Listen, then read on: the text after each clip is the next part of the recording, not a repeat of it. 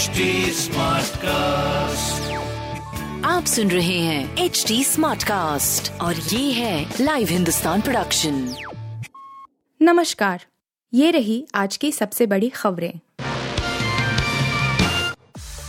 सिर्फ़ पाँच सेशन और अडानी ने गवा दिया एशिया का सबसे अमीर का ताज। ब्लूमबर्ग बिलेनियर इंडेक्स के मुताबिक 25 जनवरी से अडानी की व्यक्तिगत संपत्ति में लगभग इकतालीस बिलियन डॉलर की गिरावट आई है, जिससे उन्हें न केवल दुनिया के टॉप दस अरबपतियों की लिस्ट से बाहर होना पड़ा, बल्कि हम वतन मुकेश अम्बानी से भी पीछे हो गए। इसका मतलब यह हुआ कि अडानी अब एशिया के सबसे अमीर शख्स नहीं रहे।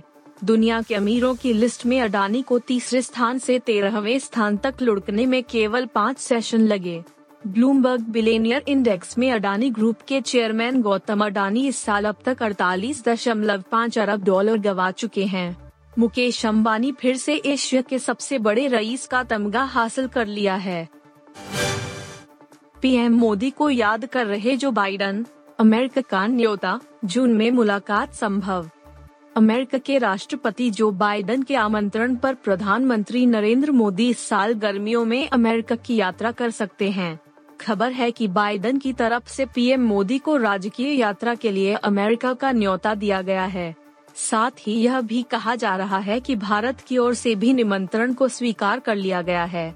मिली जानकारी के मुताबिक माना जा रहा है कि बाइडन ने मोदी को देश की राजकीय यात्रा के लिए आमंत्रित किया है। सूत्रों ने नाम न ज़ाहिर करने की शर्त पर बताया कि इस निमंत्रण को सैद्धांतिक रूप में स्वीकार कर लिया गया है और दोनों पक्षों के अधिकारी अब पारस्परिक रूप से यात्रा की संभावित तारीखों पर चर्चा कर रहे हैं। सूत्रों ने बताया कि अभी योजना पर चर्चा प्रारंभिक चरण में है। दिल्ली एनसीआर में सर्द हवाएँ बढ़ा रही परेशानी, जाने कब से मिलेगी राहत?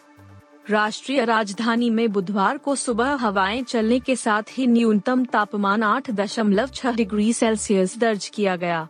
यह इस मौसम का सामान्य तापमान है। वहीं वायु गुणवत्ता सूचकांक एक क्यू आई काफ़ी बेहतर एक सौ छप्पन दर्ज किया गया। मौसम विभाग का कहना है कि दिल्ली एनसीआर समेत उत्तर पश्चिम भारत के अधिकांश हिस्सों में अगले पाँच दिनों तक शीतलहर चलने की संभावना नहीं है। दिल्ली एनसीआर में तेज हवाएँ चलने के साथ ही अधिकतम तापमान के 20 डिग्री सेल्सियस के आसपास रहने का अनुमान है। इससे प्रदूषण में सुधार नज़र आएगा।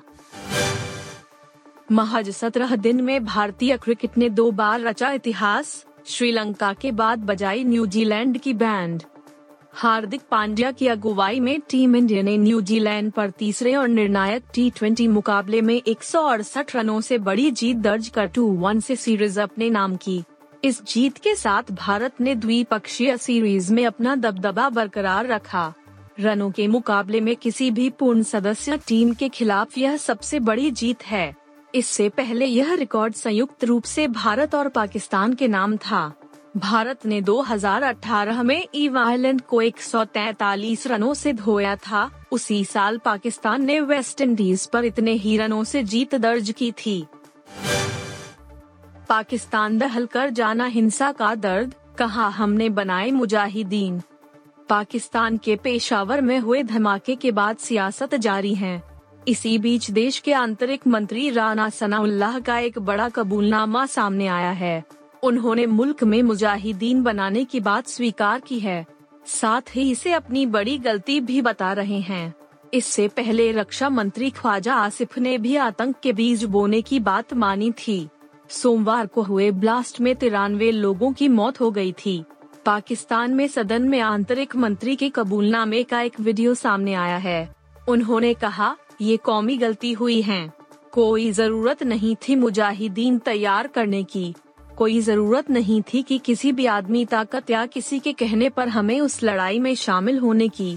इन लोगों को मुजाहिदीन हमने खुद बनाया है और उसके बाद फिर दहशतगर्द वो खुद बन गए। आप सुन रहे थे हिंदुस्तान का डेली न्यूज़ रैप, जो एच टी स्मार्ट कास्ट की एक बीटा संस्करण का हिस्सा है।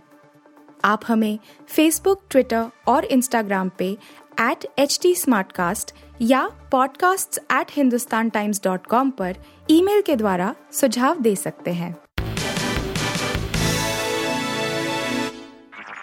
आप सुन रहे हैं एच डी स्मार्ट कास्ट और ये था live Hindustan production smart Smartcast.